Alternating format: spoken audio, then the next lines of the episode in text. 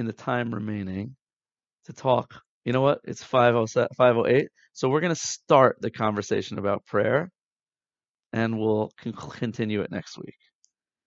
So there's a bunch of questions we have to ask when we talk about prayer. So the morning rituals of a Jew is to get us out of bed and on the road to pray. That's what we're going to try to do as early as we can in the morning. And according to Jewish law, the ideal time to pray is with the sunrise. As the sun is literally just popping out, that's when you want to enter into what's called the Amida, the Shemona Esrei, the silent prayer. So the prayer service in the morning is bringing us to this point of uh, intimate spiritual experience. And we're going to talk about the prayer service more in depth. But ideal time is with the sunrise, what's called in Hebrew netz, which means the bud of the sun appearing on the horizon. I actually was uh, merited to pray last week at the Western Wall with the sunrise with my oldest son. And uh, had he not wanted to, I definitely wouldn't have made it because we it was after Passover. We got to sleep I don't know 11:30, 12 at night.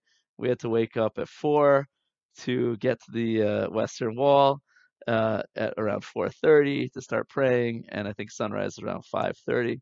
But the experience was unbelievable it's like suddenly at that moment like there's a bunch of people praying in different uh different prayer gatherings at the western wall and suddenly as it hits that moment there's silence everyone enters into the silent prayer at the same time and all you hear is these birds flying over your head and you become aware of like the glow of the sun beginning to come up on the horizon unbelievable experience i definitely recommend it if you ever have the opportunity when you're in israel so um so there's a couple of questions we have to ask about prayer.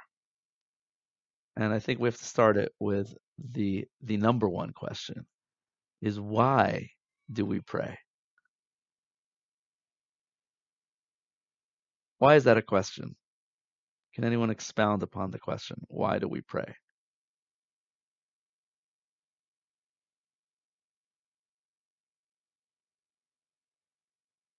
Why is prayer paradoxical? David.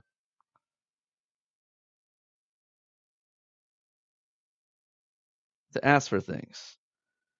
So, first of all, let me ask you a question, David.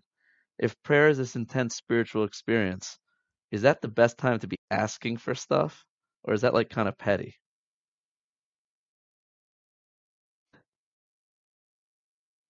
We do. We do pray for things. Now, but imagine if you had the opportunity, if you hadn't like, if you have the opportunity to have a unique, intimate connection to your parents, if you haven't seen them in a long time, and you get up and, eh, to hug your father or your mother, and you're hugging them, and you haven't seen them in years, and you get close to them, and you're like, Dad, I really need a new car. I need a, a new pair of shoes. Can I get a raise, please? Like, is that the right time?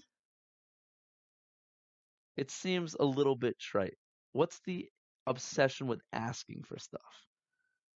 If prayer is supposed to be an intimate spiritual experience, sounds like we're kind of schlepping God down to making him into like our our um, shopping list. Like we're like coming to God, like Santa sitting on Santa's lap. Lahavdil. you know, like I need a new remote control car, God. Like, is that our relationship with God? Is that what it culminates in? Is just asking for stuff? Is he God just like the the the infinite ATM machine in the sky? So good. Question number one: Why do we ask for stuff? Yeah. What else is paradoxical about prayer? About asking for stuff from God, the infinite, all-knowing Creator.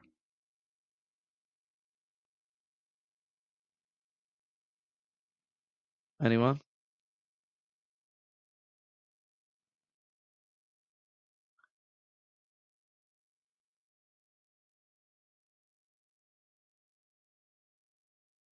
Ah.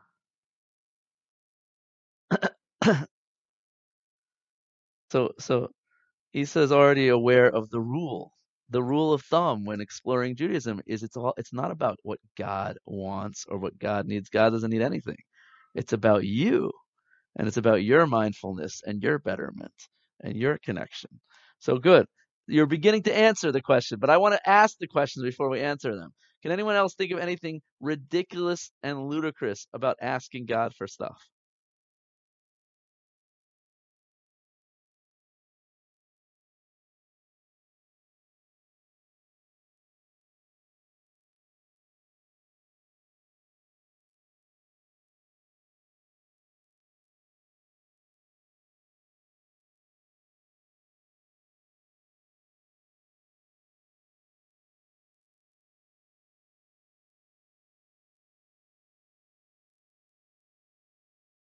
Right. Why do why do I have to ask God for stuff? Doesn't he know what I need better than I know myself?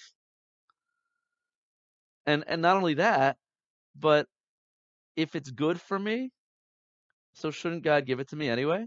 Like doesn't God want the ultimate good for me? Just like you want for your kids, your future children, right? So why do we have to ask for it? If it's good for us, shouldn't he just give it to us? Doesn't he already know what we want? And and let me ask you another question. What if it's not good for us? Do we want it anyway? You mean?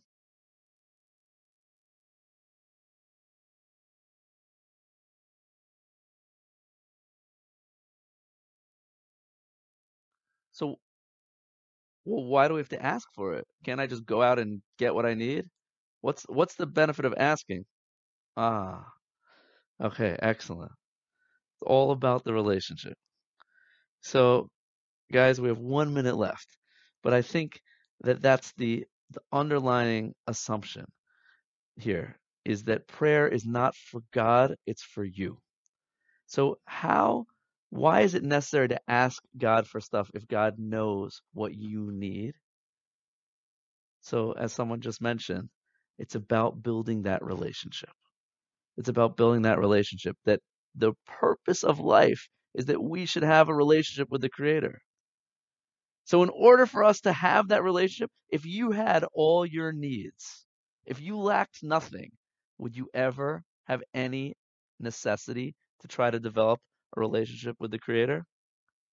If you had all your needs met, the answer is that our lacks are our greatest gifts because they drive us to better ourselves, to better the world, and to reach out and beyond to try to connect to the infinite.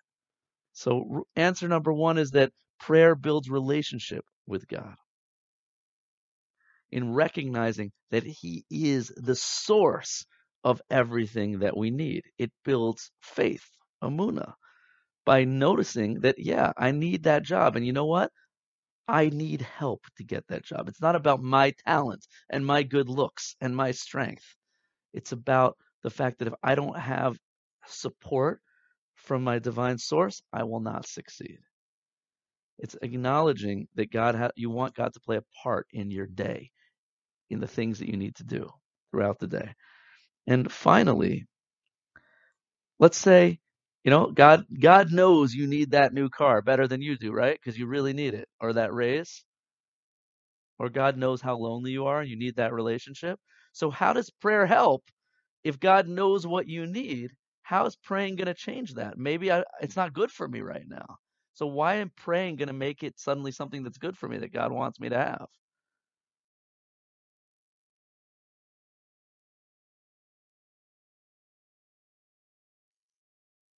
So some of the commentaries point out that prayer is not about changing God's mind. It's about changing your mind. And as you pray, and prayer is supposed to be a deep introspective experience. We'll talk a little bit about it, more about it next week. As you pray, you change yourself. And the person that wasn't supposed to get that new car or that raised last week now actually became a person that deserves that raise or that new car because you transformed yourself. It's transformative experience. And the fourth dimension of prayer we'll talk about next week as we go more into the nitty gritty of the prayer service. Yes.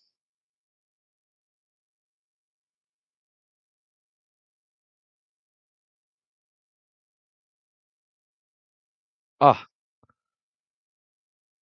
So, answer number one is prayer is called duties of the heart, service of the heart. It should come from your heart.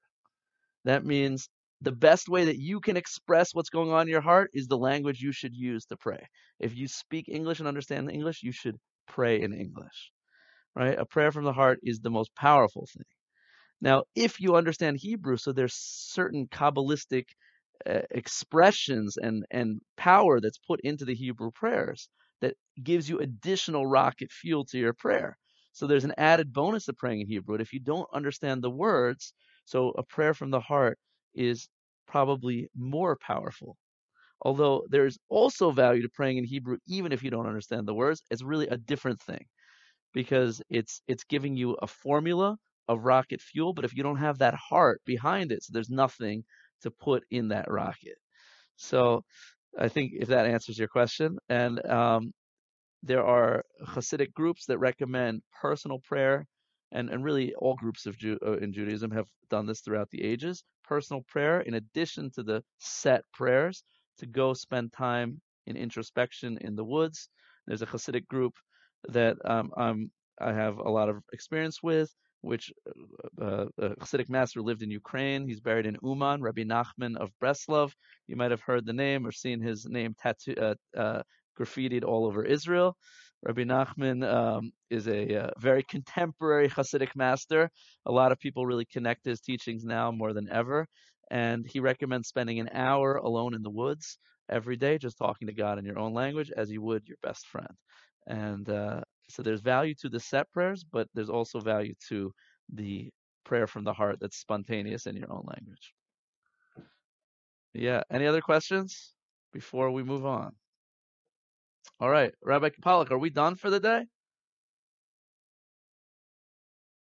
Okay, you guys are awesome. Uh, it was great to see you. If anyone has